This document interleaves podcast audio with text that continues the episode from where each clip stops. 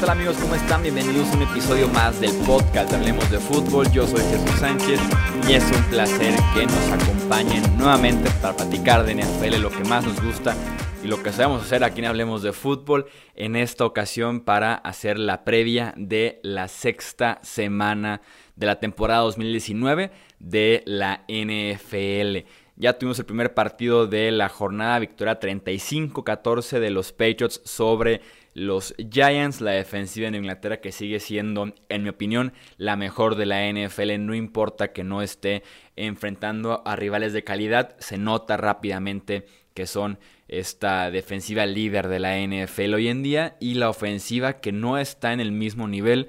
La línea sigue siendo un problema. Sonny Michel entre que no tiene espacios y no rompe tacleadas y además se lesiona Josh Gordon, no juega Philip Dorset y tenemos a la ofensiva en Inglaterra dependiendo de Julian Edelman y dos novatos no tomados en el draft. Aún así les alcanza para mejorar su récord a un 6 y 0, venciendo a los gigantes de Nueva York. Ahora sí vamos con la previa de esta semana 6. Empezamos tal vez por el que es el partido de la semana, San Francisco contra Los Ángeles. Los 49ers visitando a los Rams es la primera vez que estos dos equipos se enfrentan con récord ganador ambos desde la temporada 2001. Entonces ya llovió a disfrutar de este partido cerrado entre San Francisco y Los Ángeles.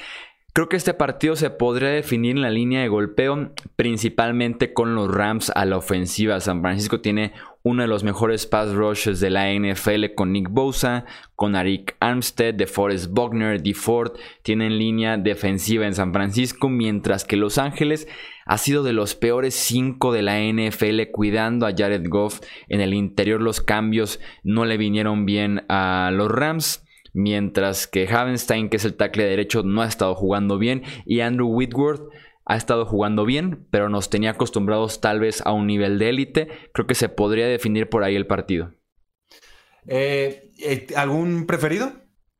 Yo voy con San Francisco. Creo que oh, este pass rush podría marcar ese sentido. Sí, así sentía el, comentario y solo quería aclararlo porque yo voy a ir con Los Ángeles Rams, Chuy, y, es por el factor de Sean McVay. Sean McVay, cuando tiene tiempo extra para preparar sus partidos, llámese semana 1, llámese después de semana de descanso, Thursday Night Football o un Monday Night Football, tiene récord de 10 victorias y una derrota. Creo que Sean McVay sabe cómo atacar esta defensiva de San Francisco, que sí está muy mejorada, pero creo que todavía puede ser derrotada eh, a través del ataque eh, terrestre. La duda es si participa o no Todd Gurley en este partido. Esperemos que sí. Y también San Francisco tiene bajas notables en su línea ofensiva, sobre todo la de Mike McGlinchey, que está fuera de cuatro a seis semanas. Así que creo que Jimmy Garoppolo también puede estar bajo asedio. Duelo divisional. Rams está como local. Yo me voy con los Rams. Filadelfia visita a Minnesota, la secundaria de los Eagles, que entre que está lesionada y entre que no tiene mucho nivel, es la que genera dudas en este enfrentamiento. Kirk Cousins pasó de ser el quarterback más criticado de toda la NFL la semana pasada, después lanzó 300 yardas, 2 touchdowns, 0 intercepciones frente a los gigantes de Nueva York Creo que en casa incluso Cousins se crece ligeramente. Este equipo de los Vikings es uno jugando en el US Bank Stadium y otro jugando fuera completamente diferente. Este factor de la secundaria de Filadelfia me gusta eh, lo que vi de, de la ofensiva de los Vikings jugando en Nueva York la semana pasada. Un duelo cerrado. Me parece que este duelo casi fue un volado, pero yo me quedo con Minnesota. Sí, es difícil tomar a otro equipo que no sea Minnesota como local por la fuerte defensiva que tiene, porque parecen reencontrar sensaciones eh, en el juego aéreo, aunque hay que recordar fue contra los gigantes de Nueva York. Esta sí va con las vísceras, esta va por instinto. Me da aquí el, aire que, Carson Wentz va a tener el mejor partido de la temporada o de su temporada en este duelo, en un duelo de buenas defensivas, eh, pero obviamente las Águilas de Filadelfia con una secundaria muy explotable. Creo que aquí la clave del partido es no permitirle a Dalvin Cook correr hacia las bandas en estos acarreos por zona en la ofensiva estilo eh, Gary Kubiak, estilo eh, pues, ataque de zona peligroso. Creo que Filadelfia el ataque terrestre desde hace muchos años lo ha logrado contener y entonces van a obligar a Kirk Cousins a ganarles con el brazo. Si se vuelve esto un, juego de coreback contra coreback, un duelo directo y una especie de tiroteo, yo me voy a quedar con, con Carson Wentz. Me interesa ver qué pasa con Carson Wentz detrás de una línea ofensiva que no ha sido tampoco buena este año y que va frente a Daniel Hunter, Everson Griffin, Limbal Joseph y compañía. Te leo los lineos defensivos de, Filadelfia y quiénes están de línea ofensiva con vikingos. No, está muy distinta el, peligro. Sí, la diferencia ¿eh? es que, por ejemplo, Brandon Graham no se ha encontrado este año. Derek Barnett ha sido más protagonista por cosas negativas que por cosas positivas. Fletcher Cox no ha estado del todo bien este año. Esta línea defensiva, tanto línea ofensiva como línea defensiva de Filadelfia, no ha cumplido con el talento que tienen. Ha jugado muy por debajo del talento.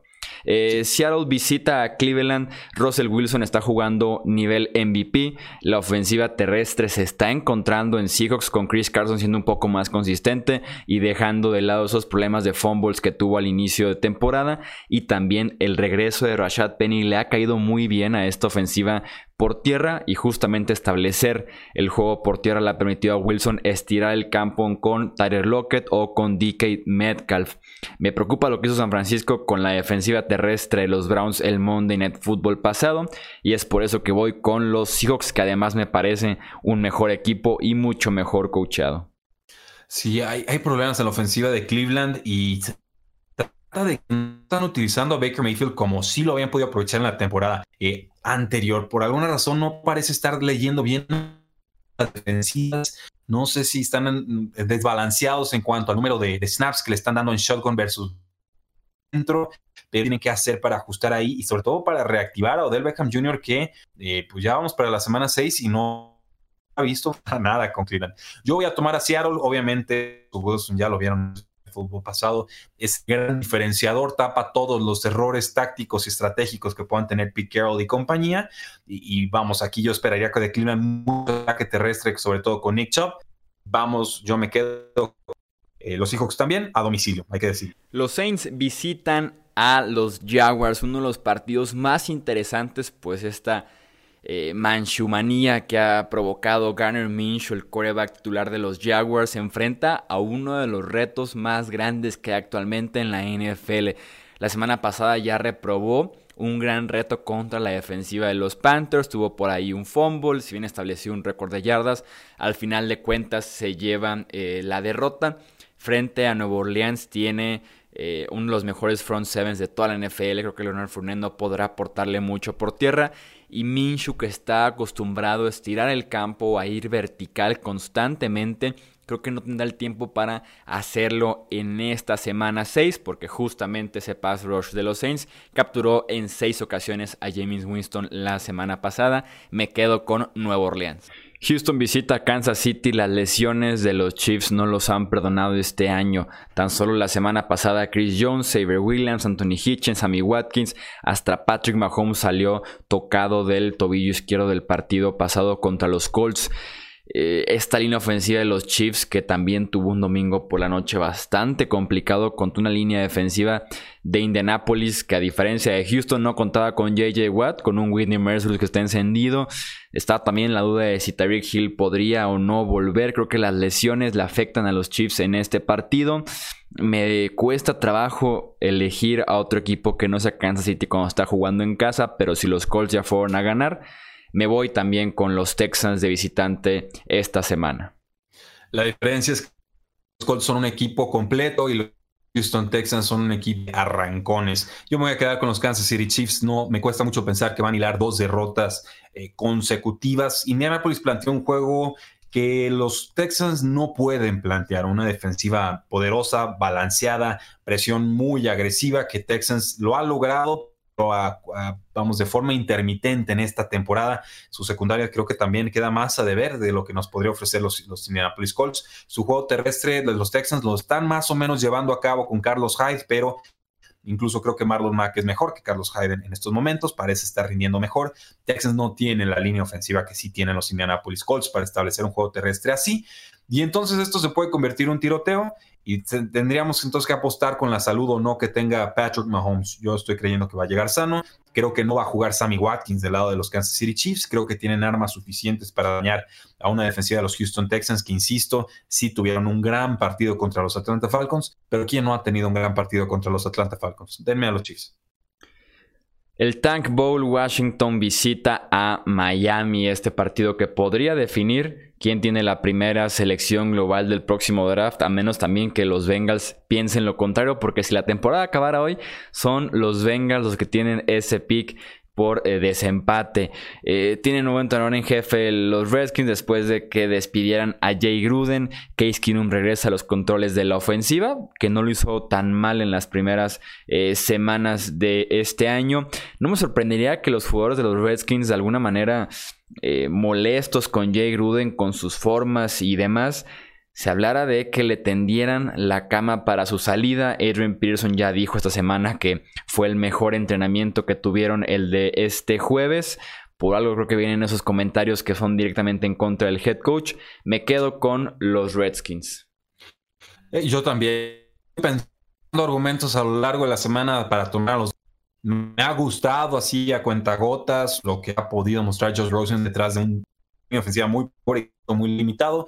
Pero me voy con los Reds, que pueden establecer con Adrian Peterson. Yo lo voy a utilizar de flex esta semana en Fantasy por eh, y por supuesto también los, los Indianapolis Colts. Entonces están muy limitadas las en varias ligas. Ahora, terrestre también tenemos que preguntar quién va a ser el coreback titular de Washington. Pareciera que va a ser Case Keenum, pero médica la semana pasada no participa. Se vuelve bien interesante la pregunta. ¿Se van con Colt ahora tiene la oportunidad Dwayne Haskins? Yo creo que se la darían a Haskins porque eh, no jugarlo fue lo que le costó el puesto a Jay Gruden. De ahí en más no me sorprendería que ganaran los Dolphins, pero creo que también a la defensiva tiene un poco más de pass rush eh, los Washington Redskins. Den a los Redskins creo que van a ganar a través de mucho juego terrestre que no podrá detener eh, Delfines de Miami. Sí, llevo un reporte que decía que Case Keenum se, pues tomaba liderato para ser titular contra Miami, que además la gerencia está dispuesta a ser paciente con Dwayne Haskins, lo que me suena a que van a estar dando juego más bien a Kinum y McCoy, tal vez ya para últimas semanas de la temporada ir con el coreback novato. Eh, Atlanta contra Arizona, un partido en el que no esperaría que haya defensivas por ningún lado. Es por eso que me fijo en los corebacks con tan malas defensivas. Matt Ryan, que es un ex MVP de la NFL, que no está jugando mal tampoco este año, casi campeón del Super Bowl, constantemente en el top 10 de cada año si vemos a los mejores corebacks. Kyler Murray está siendo utilizado un poco más en el juego por tierra, no deja de ser apenas su sexto eh, inicio en su carrera. Me gusta para un tiroteo en el desierto de Arizona, me quedo con el quarterback más experimentado y con los Falcons. Esa es una sabia apuesta, Chuy. Parece que los Arizona Cardinals recuperan a Christian Kirk. Se habla que pueden involucrar más. Está en duda de con el de los Arizona Cardinals por espasmos en la espalda. y si no juega Chase Edmonds puede hacer también un gran trabajo. Los Atlanta Falcons simplemente porque son más consistentes al ataque. En realidad, el ataque terrestre sí nos queda de ver la ofensiva de los Falcons. Invirtieron muchos resultados. Desgraciadamente, Dan va de salida, pero Matt Ryan está produciendo y si no es con Julio Jones es con Sanu y si no es con, es con Ridley, si no es con Ridley, es Austin Hooper. En realidad, eh, cualquiera de esos cuatro le puede hacer bastante a los Arizona Cardinals que todavía no recupera al corner Peterson. A pesar de que Falcons está a domicilio, eh, hay que tomarlos esta semana. Tampa Bay contra Carolina, este partido que es en Londres, en el nuevo estadio del Tottenham Hotspur. Recordarles que este partido es a las 9 y media de la mañana, hora del eh, este, 8 y media hora del centro, para que no solamente pongan el despertador para verlo, pero que también hagan ajustes en fantasy football. Eh, la línea defensiva de los Panthers me parece que puede definir este partido. La semana pasada, James Winston fue capturado en 6 ocasiones por la defensiva eh, de los Saints y que se derrumbó esa buena racha que traía Tampa Bay. Eh, los Panthers han estado presionando constantemente al quarterback rival Brian Burns, que se alinea para ser novato defensivo del año. Mario Addison, que tampoco ha estado jugando eh, nada mal. Eh, me gusta esa defensiva de los Panthers, lo he dicho aquí constantemente. Creo que pueden hacer lo suficiente también con Christian McCaffrey y compañía de la ofensiva. Voy con los Panthers. Empezaron a encontrar a sus receptores abiertos, Chuy, los Carolina Panthers. Lo que me preocupa con ellos es que Kyle Allen ha tenido fumbles. Él y, también Gardner Minshew con los Jacksonville Jaguars de Corea caras nuevas, pero a pesar de que no lanzan muchas intercepciones, sí están cometiendo entregas de balón o, están soltando los balones. Y creo que eso ante una buena línea defensiva de los Tampa Bay Buccaneers, que además juega en casa, es una receta muy peligrosa. Tampa Bay con, con un récord de 2-3, Carolina con un récord de 3 y 2. Creo que el factor clave lo mencionaste y es la línea defensiva de las Panteras de Carolina, sumado a una secundaria que sí se le puede poner al tú por tú a lo que presentan los Tampa Bay Buccaneers. A Mike Evans no se le ha dado bien jugar contra Tampa Bay y contra Bradbury en años recientes y no veo por qué este juego vaya a ser la excepción. Este juego se va a poder a Chris Jeffrey y Allen suficiente para llevar buen partido. Si mencionas que Tampa Bay está eh, jugando el local, entre comillas, este, este juego es en Londres. Dallas ah, contra los Jets de Nueva York. Ando, dormido, Chuy, perdón. Sí, Sam Darnold está de regreso con los Jets, eh, pero no sé cuánta oportunidad vaya a tener estando fuera de ritmo. Recordemos que no juega desde la semana 2 de la temporada por este virus que eh, contrajo. Creo que después del partido que vimos de la defensiva de los Cowboys contra Green Bay, no esperaría que se repita. El talento no se acerca de una ofensiva a otra si comparamos el talento de Green Bay con la de los Jets. Es por eso que confío en que la defensiva de Dallas eh, viaje bien, tenga un buen partido contra los Jets, se recuperen de esa mala semana que tuvieron contra los Packers y es por eso que voy con Dallas. Sí, y Dallas sobrado, no hay mucho que discutir aquí. recuperar sensaciones ofensivas. Eh, solamente ahí tengo la espinita. El año pasado Sam Darnold también venía una lesión prolongada y en diciembre se encendió. Aquí viene de una lesión prolongada. Su talento creo que es mejor al del año pasado, así que eh, me intriga ver si Sam Darnold es capaz de hacer este juego si no ganar, por lo menos sí competitivo para que podamos empezar a evaluarlo ya eh, realmente en su segunda temporada. Le tengo bien puesto el ojo, iba a decir bien ojo el puesto, porque en ligas de Survivor se van a ir con los vaqueros de Dallas y, Sam Brown tiene la capacidad de dar la sorpresa ahí, pero queda claro que la mejor defensiva y ofensiva es de los vaqueros de Dallas, que a pesar de a domicilio tendrían que ganar un touchdown. Y viene Darnold además a salvar el puesto tal vez de Adam Gaze, que a pesar de que está apenas en su primera temporada, no descartaría que salga. Este equipo de los Jets se ve muy mal entrenado eh, y creo que se está quedando corto de expectativas.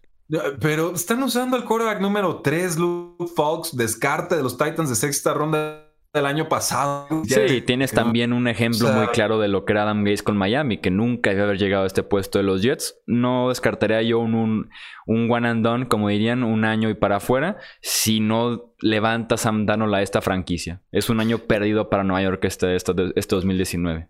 Bueno, sí, pero ¿cómo planeas contra la mononucleosidad? Vamos, yo puedo tener mis reservas con Adam Gaze que no que sí tuvo que haberse quedado un año de descanso reflexionando lo que no le funcionó en Miami para no repetir esos errores.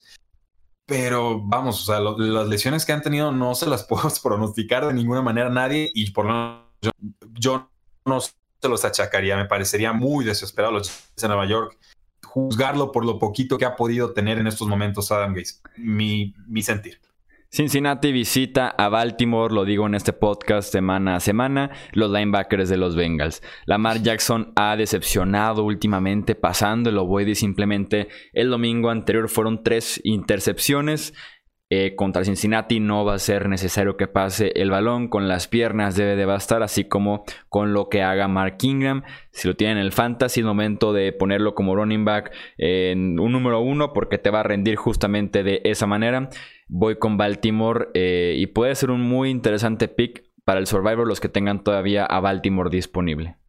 En mi Survivor empezaron 360, quedamos 60 y tantos, ya que me a Patriotas, ya que me a Dallas, yo voy a tomar a Baltimore. Así que si me quieren Adelante, valientes. ¿Por qué? Porque Cincinnati no tiene defensa. ¿Por qué? Porque Cincinnati ha perdido a sus receptores más rápidos. AJ Green todavía no regresa. John Ross sigue fuera y entonces su grupo de receptores es sumamente lento y eso creo que le va a ayudar a una mala secundaria de los en estos momentos. Eh, creo que gana Baltimore, está en casa, es duelo divisional. Entiendo que se pueden envenenar muy, muy fácil, pero aquí podemos usar piezas eh, tangenciales Incluso podemos hablar de un Brown, que yo sí lo pondría titular. Podemos hablar de un Mark Andrews, que yo también, si va a jugar contra esos linebackers, hay que ponerlo. Aprovechen para comprar Mark Ingram en sus ligas de fantasy fútbol antes de este partido, porque creo que no se explota. Tennessee visita a Denver, el que yo llamo el duelo de las malas líneas ofensivas, el duelo de las ofensivas lentas, sin vida prácticamente, y también el duelo de los quarterbacks que convierten la presión en capturas. Marcus Mariota, Joe Flaco, ninguno de los dos inspira confianza. Los Broncos han tenido mala suerte, han estado cerca de ganar sus dos partidos como locales.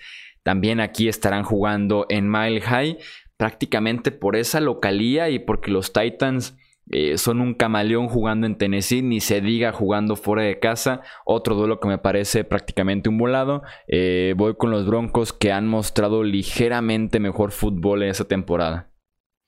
Sí, está, está bien salvaje este pick. Tenía los Titans hasta hace 5 segundos. Bueno, con los Broncos, Chuy. Empezaron muy bien contra Los Ángeles Chargers. Tienen algo de juego terrestre. Por fin le llegaron al mariscal de campo.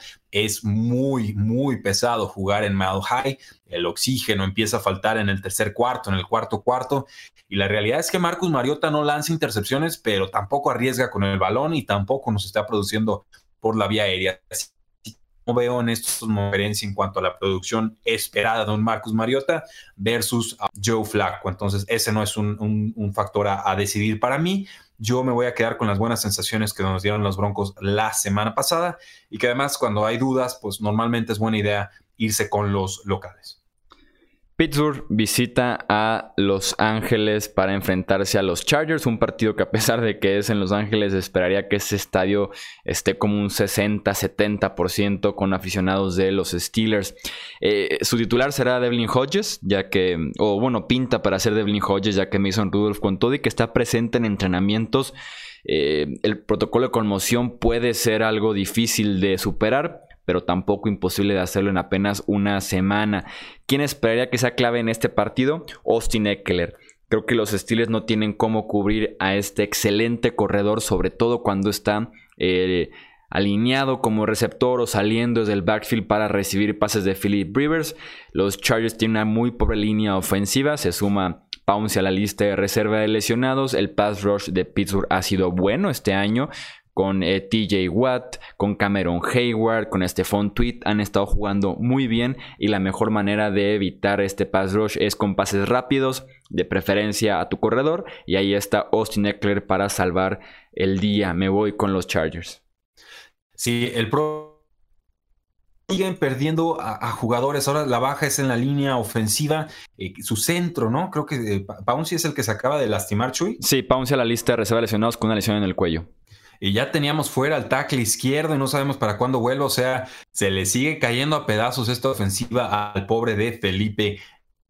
Dios, pero aún así nos vamos y aún así entendemos que los Steelers llegan aún más mermados si pueden creerlo. No tienen a su receptor James Washington. Juju no termina de conectar en esta temporada. James Conner tocado del pie, pero sí va a jugar. Jalen Samos, corredor número 2, eh, fuera por lo menos un mes. Eh, vamos, o sea, Johnson creo que puede ser buena opción en, el fantasy fútbol, es el que más volumen de trabajo ha tenido. Vance McDonald, si alguien está, avísele que ya empezó la temporada. O sea, me, sabe muy mal esta temporada para los Pittsburgh Steelers, en verdad. Eh, las lesiones, pero también un, mal trabajo y un cocheo desesperado y se juntan demasiadas cosas que creo que la charlerea no estará presente en este duelo. Cerramos con el Monday Night Football, Detroit visitando Lambeau Field para enfrentarse a Green Bay. Eh, un partido en horario estelar, visitantes los Lions, un rival divisional complicado. No me gusta Matthew Stafford con esas características de partido. Eh, tampoco apostaría, por ejemplo, con un Andy Dalton en prime time, con un Derek Carr tal vez. Entonces, simplemente no me gusta Matthew Stafford en partidos así de importantes en este inicio de temporada. No dudo para nada de su talento, pero sí del corazón, de la cabeza en partidos de, esta eh, magnitud, de rendir realmente en los momentos de presión? La respuesta es no, no confío en Matthew Stafford, voy con Green Bay. Si los Lions quieren ganar este partido, lo que tienen que hacer es mantenerse pegados marcador en la primera mitad, entonces anotar en la segunda. Porque creo que ese sería el guion de juego ideal para ellos, porque los Packers han sido muy distintos en las primeras mitades a las segundas, empiezan muy anotadores y después se han dejado remontar por casi todos. Detroit tiene un pass rush muy peligroso, Detroit eh, tiene un plan de juego claro, o sea, dos receptores con Kieran Jones y con Marvin Jones que te hacen mucho daño. Posiblemente ya regrese TJ Hawkinson, el novato sensación, a la cerrada para este partido. No está firmado, pero también Kieran Jones va a ser lo hizo Aaron Jones con los vaqueros de Dallas la semana pasada. Es un corredor que me parece más talentoso incluso que lo que presentan los Green Bay Packers. No sé si juegue Devontae Adams para este partido. Si no está él, pues vamos con Marqués Valdez Scantling y Jerónimo Allison. Y lo que quede de Jimmy Graham, creo que ya quedan puros huesos. De todas formas, la defensiva de los Packers es muy peligrosa, es muy oportuna, tiene buena presión, sus linebackers son excelentes, su secundaria también. Jair Alexander está muy, muy crecido, sobre todo cuando defiende al hombre y no en zona. Vámonos con los Packers, Lambeau Field pesa, duelo divisional importantísimo, y aquí creo que es donde los Packers definitivamente se tendrían que desmarcar del resto de la NFC Norte. Eso es todo por este episodio de Hablemos de Fútbol. Recuerden que nos encuentran en redes sociales como Hablemos de Fútbol en Twitter, Facebook e Instagram. A mí en Twitter me encuentran como arroba Chuy Sánchez-bajo. Y también recordarles el canal de YouTube. Publicamos video prácticamente todos los días de noticias, análisis, opinión. Un formato muy diferente al de este eh, podcast. Recordarles y pedirles que nos dejen un review positivo en la plataforma en la que estén escuchando este podcast y que además si tienen conocidos que les gusta la NFL nos recomienden para que esta comunidad de Hablemos de Fútbol cada vez crezca más. Yo soy Jesús Sánchez, nos escuchamos en el próximo episodio. Hasta luego.